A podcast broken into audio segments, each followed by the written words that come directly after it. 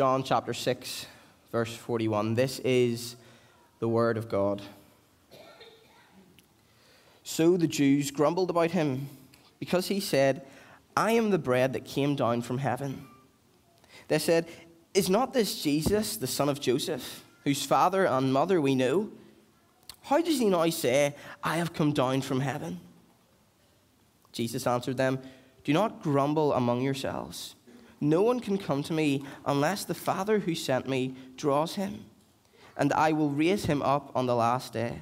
It is written in the prophets, and they will all be taught by God. Everyone who has heard and learned from the Father comes to me. Not that anyone has seen the Father except he who is from God. He has seen the Father. Truly, truly, I say to you, whoever believes has eternal life. I am the bread of life. Your fathers ate the manna in the wilderness and they died. This is the bread that comes down from heaven, so that one may eat of it and not die.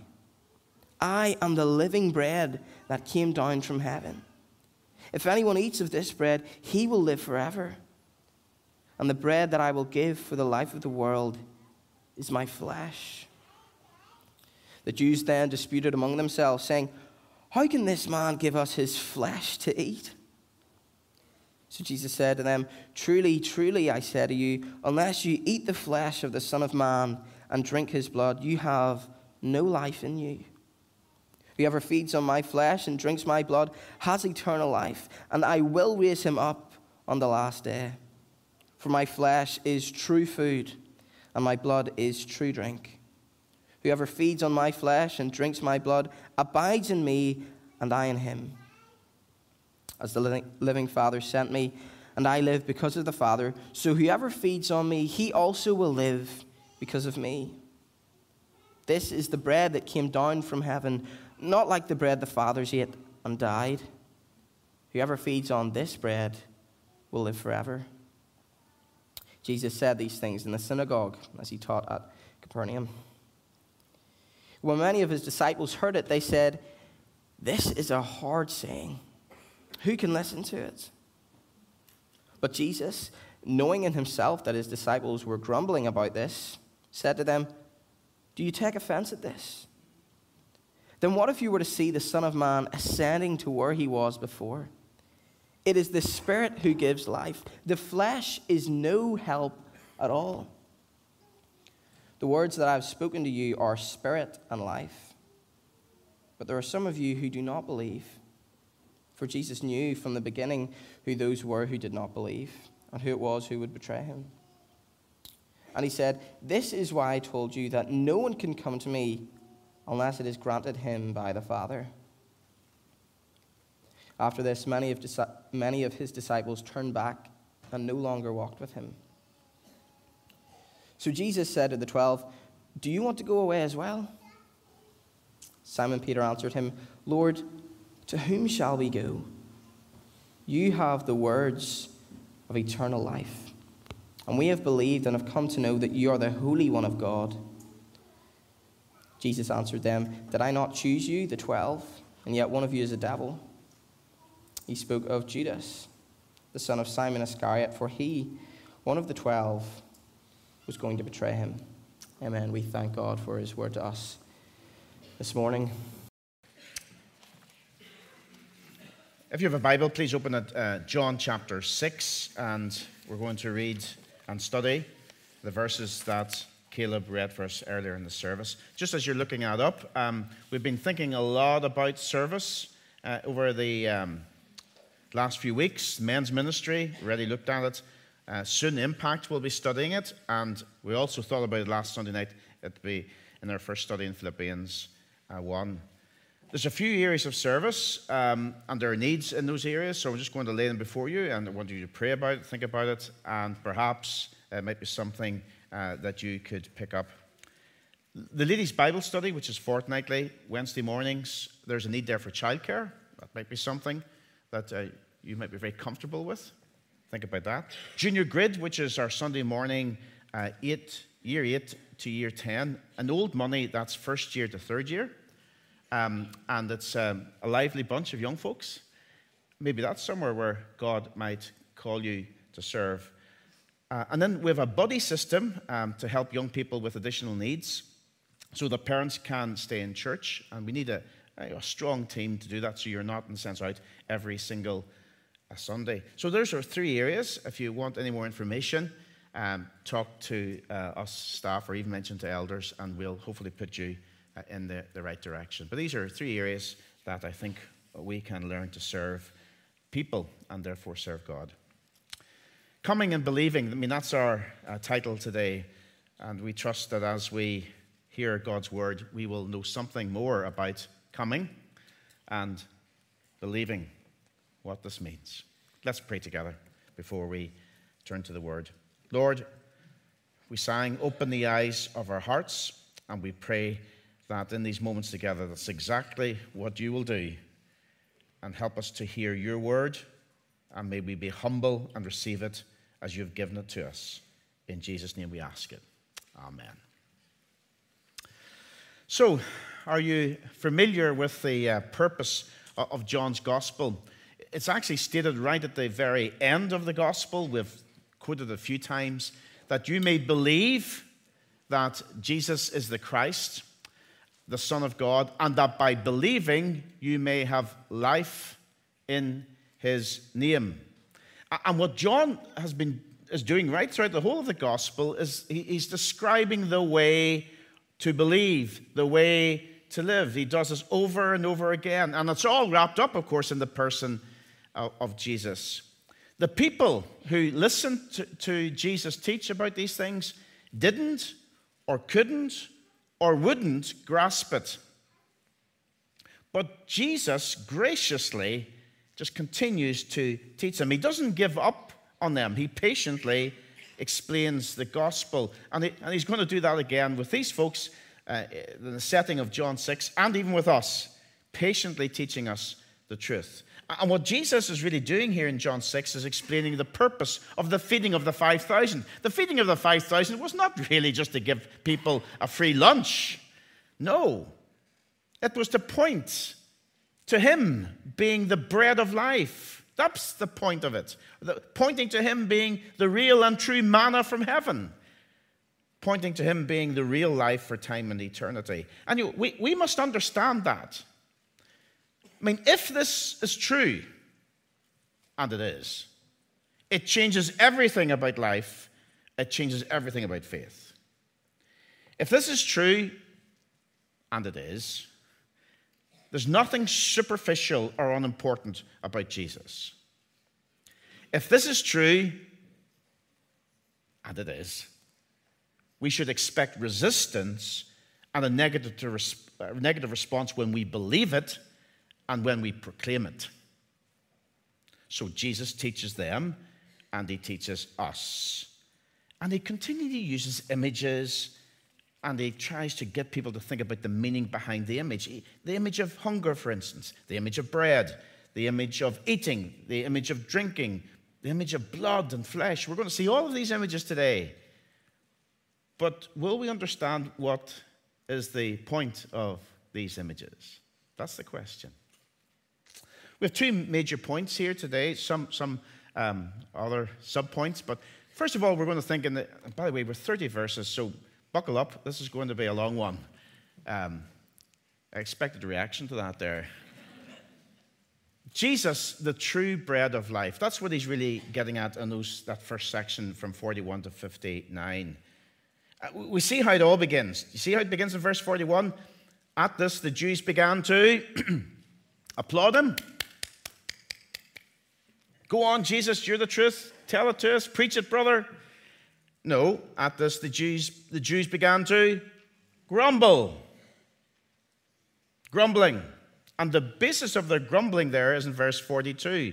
Is this not Jesus, the son of Joseph, whose father and mother we know? How can we now say, I came down from heaven?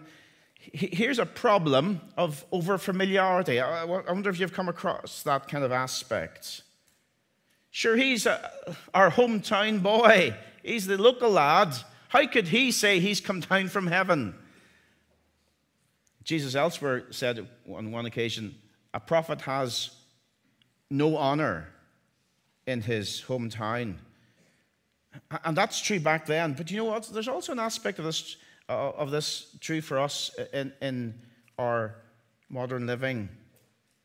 Because if we have had the privilege of being brought up in the fellowship of the gospel, if we've had the privilege of being brought up under the teaching of the, of the church and, and among God's people, there is a, a, a temptation to treat the blessings lightly. You know, familiarity breeds contempt. That's what we say often, don't we? And it's certainly true here in verse 42 in the setting in John 6. And just because we have known about Jesus and just because we know of Jesus doesn't mean that what we know isn't true. I think sometimes we get the impression, those of us who are growing up and say, oh, because I was told this as a child, it can't be true. You know what? It is true. And I say to you, don't waste your privileges. You're here because God has brought you here. His timing is perfect. I don't care what other invitation you might have received. You're here by divine appointment. Uh, don't waste your privileges and don't grumble about the ways and will of God. I mean, who are we to say to God, you should do it this way? You should have said it that way. This should be your plan. I mean, who are we to do that? Do we know better than God? Could, can we do better than God? Do you know what? There's, there's a pride about humanity, there's a rebellion, and this is probably at its worst. How dare you say these things, Jesus? I mean, for us to grumble about the things that Jesus says is the height of pride and rebellion. But notice, Jesus doesn't argue with them. He simply goes deeper into the truth. I wish I'd learned this lesson many years ago. How many times have I started to try and argue with people? Don't argue, just explain the truth. And what we see here are three questions. Um, and we'll look at them and hopefully there'll be answers. Here's the first one Who creates our spiritual hunger for the bread of life? The answer, surprise, surprise, is God. There it is in verse 44. No one can come to me unless the Father who sent me draws him, and I will raise him up on the last day. Only he can draw sinners to himself. Only he does draw sinners to himself. He's the one who creates that spiritual hunger uh, uh that, uh, that draws us to the bread of life. He creates that appetite within us and draws us to the feast of salvation. Only He can do it. Only He does. It's because there's no hope for us if He didn't. Jesus saying, Would you stop your grumbling and think? Think. They were the victims of incomplete facts. Again, common today. They actually didn't look for the evidence, they really didn't want the evidence. But what they had was lots and lots of their own judgments. This is the way I think it should be, and therefore, Jesus, I think this is the way you should do it. They forgot about the miracles, they forgot about the authority and the teaching. They didn't really want the truth. Verse 45, Jesus goes on to explain why they're like that. It is written in the prophets, they will all be taught by God. Everyone who listens to the Father and learns from him comes to me. You see, their grumbling, Jesus says, shows that they're just like their fathers in the wilderness who grumbled before and during and after the gift of manna that came through Moses. And the, their unbelief, therefore, was essentially a moral problem. They just didn't want the truth. And it's always like that. Do you remember in John 1? We learned that people love, what do they love? Instead of light, they love darkness. That's within us all. And they didn't want to be exposed to the light. They didn't want to hear the truth. And so they argue and they grumble. But again, this is the thing that really struck me argument will not win them over. So Jesus doesn't argue with them he reveals himself to them. But even then, sadly, they still remain in unbelief. Verse 45, you, everyone who listens to the Father and learns from him comes to me. Jesus must take the initiative. And of course, he does. If he didn't take the initiative, we would have absolutely no hope. Verse 46 Jesus is the only authorized spokesman for God. No one has seen the Father except the one who is from God. Only he has seen the Father. And so you can trust him. I mean, who creates our spiritual hunger for the bread of life? God. And he draws us to himself. That's the good news. He draws us to himself. And some of you know exactly what I mean. Maybe others are a bit confused. What does that really mean? Here's the second question Who is the true bread of life? And surprise, surprise, the answer is Jesus. And in these verses, verses 47 to 51, Jesus contrasts himself with the true, as a true bread with the manna that was given to God's people uh, in the wilderness experience. And when people like us believe in the true bread of life, they're saved, verse 47. I tell you the truth, he who believes has everlasting life. And that's why Caleb dealt with that issue of the uh, everlasting life uh, with the children. At verses 48 and 49, Jesus is very explicit.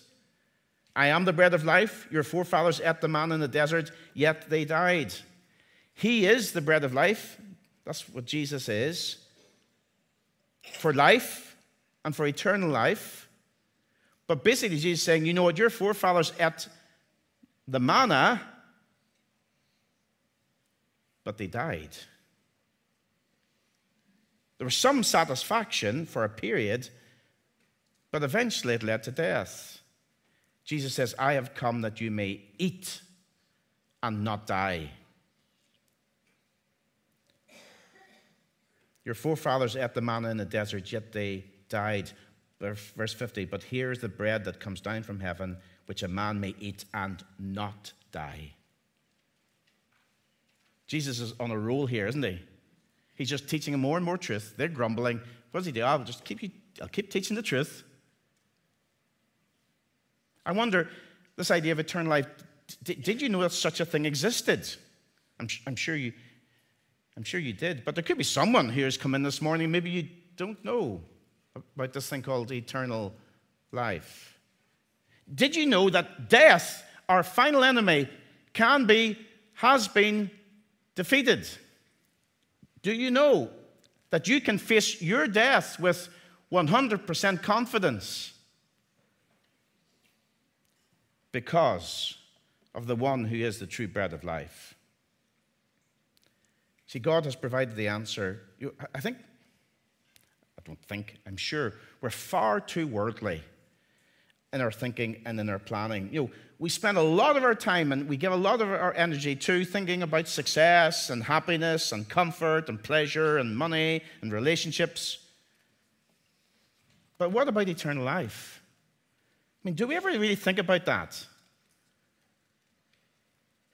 life everlasting, life with a capital L, life eternal from Jesus to people like you and me. Jesus does not argue with them. He doesn't give up on them, but he teaches them.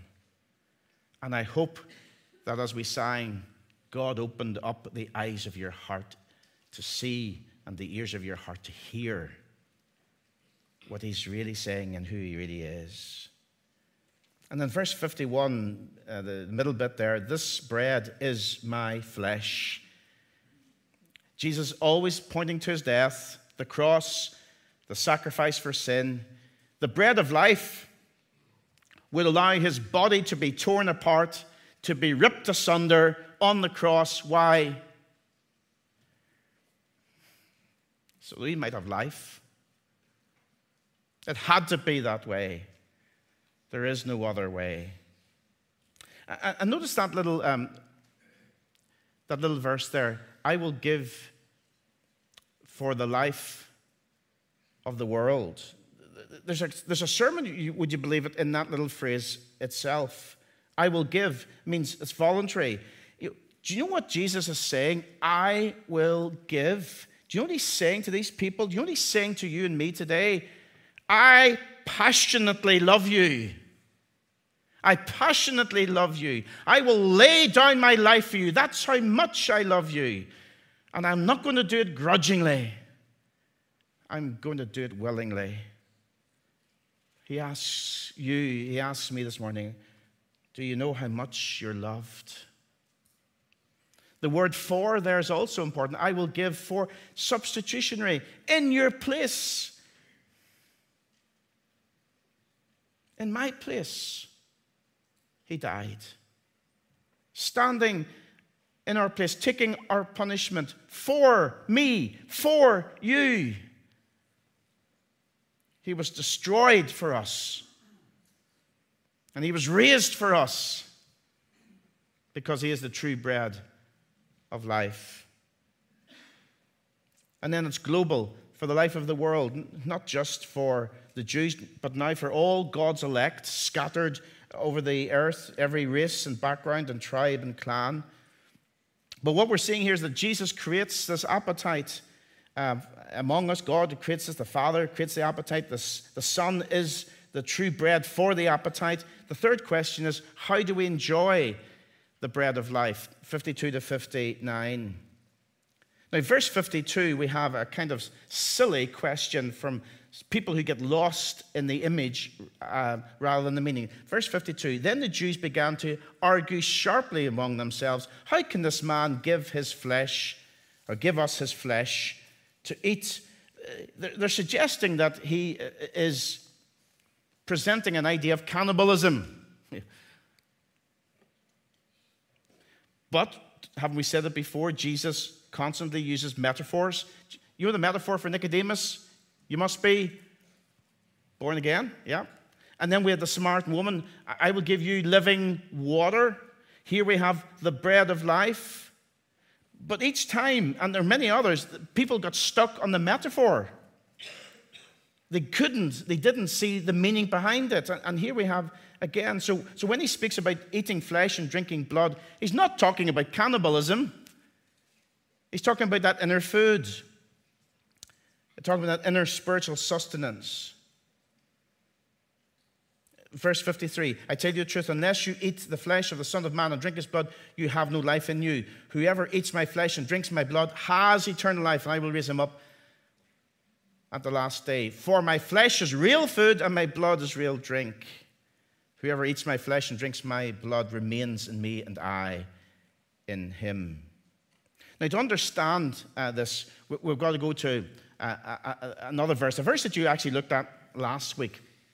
In verse 35, where Jesus said, I am the bread of life. He who comes to me will never go hungry, and he who believes in me will never be thirsty.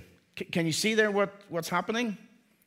Our eating is, you know, for, for, to satisfy hunger, is, has its meaning in coming and our drinking to satisfy our thirst is satisfied in our believing, which is, of course, linked to the cross, the broken body, the spilt blood. Eating is coming, drinking is believing. It's not cannibalism, it's by coming to Jesus and believing in Jesus for salvation.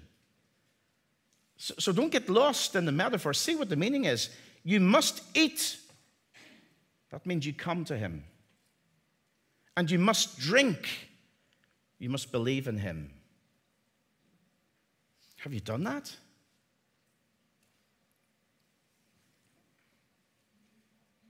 Because if you don't, can I assure you, sooner or later, you will start to grumble.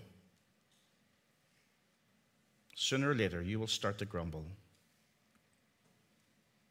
Notice in verse 59 where this occurred, it occurred in a synagogue. Um, again, no wasted detail. He said this while teaching in the synagogue in Capernaum. Jesus always comes first to his gathered people, those who claim his name. They should understand, but in this case, they didn't. For them, there was no, no coming, they would not eat his flesh. No believing, they would not drink his blood. They didn't understand the image, even though it's littered throughout the whole of the Old Testament. They were, they were like someone, and one of the commentators used this as an illustration, that like, if you go to the doctor and the doctor tells you what your problem is and then gives you a prescription, so far, so good. But if you refuse to go to the chemist, you're still sick. And here we have these people uh, being told what their problem is, given the prescription, and they refuse to go and get the answer. Folks, my prayer for you is this that we hear the message and we act upon the message. We come to Him and we believe in Him. So, who creates our spiritual hunger for the bread of life? God the Father. Who is the true bread of life? Jesus the Son. How do we enjoy the true bread of life? Coming and believing. Okay, so what about the response to the true bread of life, which is the last section? We've already noted that the Jews grumbled in verse 41. We're also going to see that again in verse 60 with a, larger group of followers or disciples, in other words, a, gathered group. They also grumbled. And then the, lastly, we're going to look at the, the 12 disciples in verse 67. And did they grumble? No, they didn't grumble. So let's look at these. Uh, we, won't look at again at verse 41. We've already looked at that. But what we see here is Jesus telling the truth, the whole truth, nothing but the truth. And when he does, do you know what happens? Some people just walk away. They desert him. They turn back and no longer follow him. You can see that that's stated there very clearly in verse 66. From this time, many of his disciples turned back and no longer followed him. So let's think of uh, the, the, first of all the defection, verse 60. That's where it all began. On hearing this, many of his disciples said, This is a hard teaching. Who can accept it? And aware that his disciples were grumbling about this, Jesus said to them, Does this offend you? The word for hard there could be harsh in many ways, listen, it wasn't difficult to understand, but it was difficult to accept, granted.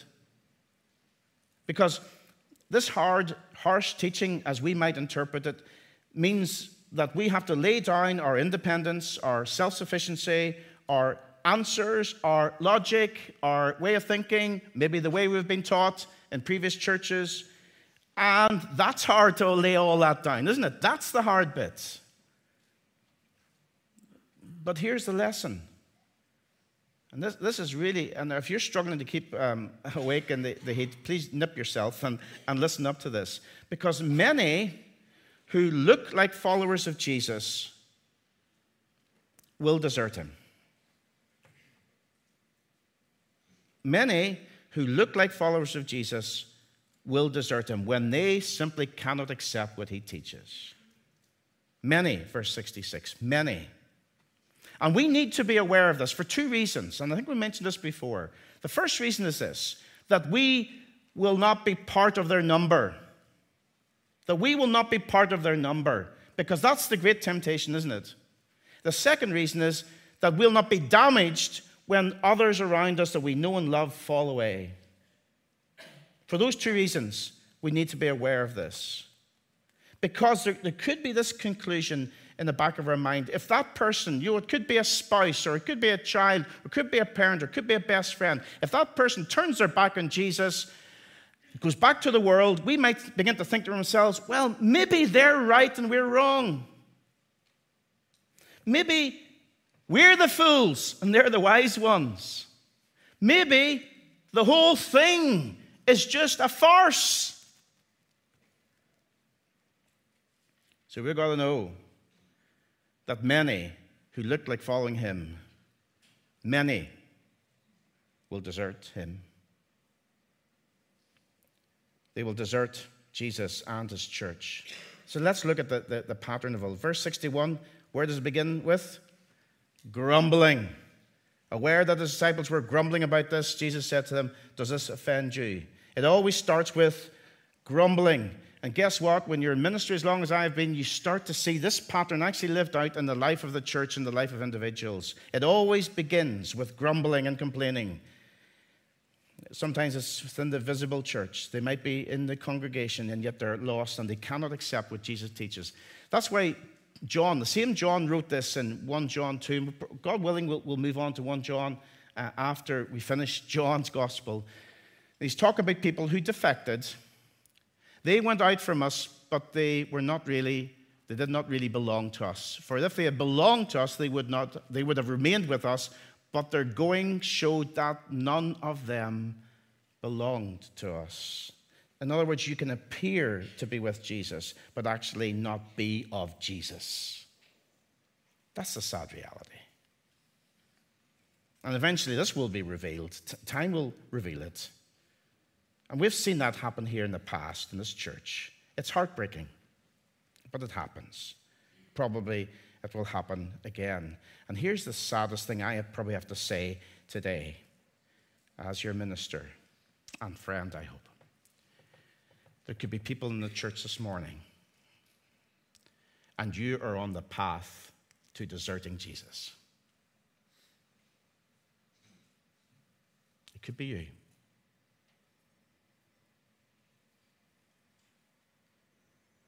And it starts with grumbling. It always does. Grumbling about doctrine. Election and predestination? Surely not. Surely God wouldn't be like that. And so they grumble. Sexual intimacy between a man and a woman within marriage only? That's what the Bible teaches. Surely that's too narrow in this day and age. Human life is precious and must be protected at all costs. Oh, surely abortion is permissible in certain circumstances.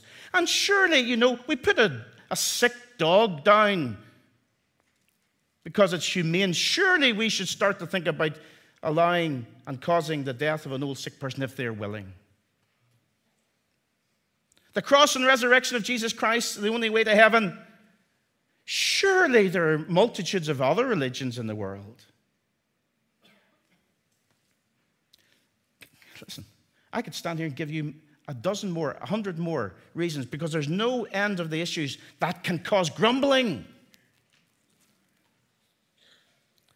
And eventually people just walk away. Some find it impossible. Here's what one commentator said Some find it impossible to embrace all that Jesus says. Say it again. Some find it impossible to embrace all that Jesus says. They can accept some of it, maybe most of it, but all of it? It has happened. It will happen. And how does Jesus respond? Time's marching on. Verse 62, he basically says, You ain't seen nothing yet. you ain't seen nothing yet. What if you see the Son of Man ascend to where he was before? Listen, after I die and rise again, I'm going to ascend. If you think this is hard to believe what I'm teaching you, wait till you see that. Why does Jesus not just compromise? As many a church does, by the way. Why does Jesus not soften the message to um, accommodate, to, to turn it down, to tune it down a little bit? Because it's the truth, you see.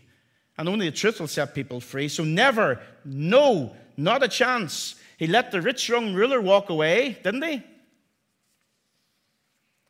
And verses 63 to 65, Jesus points out that the flesh is no help. You see, you see, when we start to disagree with Jesus and argue and grumble about him, do you know what's speaking? Do you know what's taking over? Do you know what's dictating what we believe? It's the flesh. It's the flesh. And Jesus says it's no help. In fact, it's a hindrance. And so, verse 66, the saddest, most tragic verse in this chapter, perhaps even in the book, from this time, many of his disciples turned back and no longer followed him. They left. And often they do. Many so called followers, so called followers, will not believe. And it's been happening for 2,000 years. I say again, don't be one of them. And don't be distracted by others who do. We weep over them, but let's not be distracted by them. Then, lastly, very lastly, honestly, this has gone on too long. The challenge. This is what Jesus asks in verse 67. He turns to the 12. You do not want to leave too, do you? Jesus asked the 12. That's a powerful question that I put to you.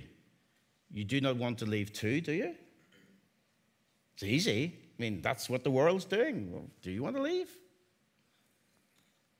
And Simon has this brilliant answer, verse 68 Lord, to whom shall we go? You have the words of eternal life. We believe and know that you are the Holy One of God. And the answer comes in three parts very quickly. There's no other options. I mean, who else are we going to go to? Um, who else is out there? There's no alternative. And secondly, you alone have the words of eternal life. And thirdly, you are the Holy One of God. In other words, you're the promised Messiah, uh, the, the Messiah of God's people, the one set apart to provide eternal life. Where else are we going to go? So we have some who grumble and then eventually walk away. That's going to happen. And some who say, where, where else are we going to go? Because you have the words of eternal life. So the religious leaders grumble at the claims of Jesus. No way, not him. The religious followers, you know, the kind of the religious followers, grumble at the truth and reject it, and eventually they turn back to the world. The true disciples keep on following right to the end. Folks, as we come to conclusion today, unless there's a mighty revival of God, the numbers of Christians in the Western world, but that's the only part of the world, by the way, that the church is in decline, but in the Western world, the numbers will continue to decline. We're, we're thinning out. Everywhere else, I'll tell you again, the church is growing. But the question is, what will you do? That's what I'm asking you today. What, what are you going to do? Are you going to leave? Are you going to turn back? Are you going to argue with Jesus? Are you going to grumble at what he's just saying? Or are you going to say, you know what? I'm going to follow you for every day of my life, every, every breath that I have. I'm going to follow you because you have the words of eternal life, and there is no alternative.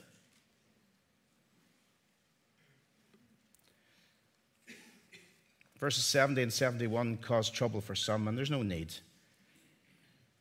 The reason you can say what you say, Jesus says to Peter, the reason you believe what you believe is I've chosen you. Here, by the way, not, not for salvation choice, but for apostleship choice. But even among you, even among the 12, there's one deserter, there's one betrayer, there's one evil one, Jesus replied, Have I not chosen you, the twelve, yet one of you is a devil? He meant Judas, son of Simon Iscariot, who, the one of the twelve, one of the twelve, was later to betray him. It happened, and it happens. The responses defection. This is too hard. I can't accept it. I won't accept it. I say again, May it not be you. May it never be you. May it never be us. May it never be me. And don't be destroyed. Don't be devastated when it happens to someone you know and love. May God speak to us. These are heavy things we have thought about these last couple of Sundays. Nothing would please me more than to minister to you if you would like to chat about any of these issues. All you've got to do is ask. Father, we thank you for these words. Some might say harsh and hard, but they are the words of eternal life. To whom shall we turn or go to? We believe and know that you are the Holy One of God. And that's all we need to know.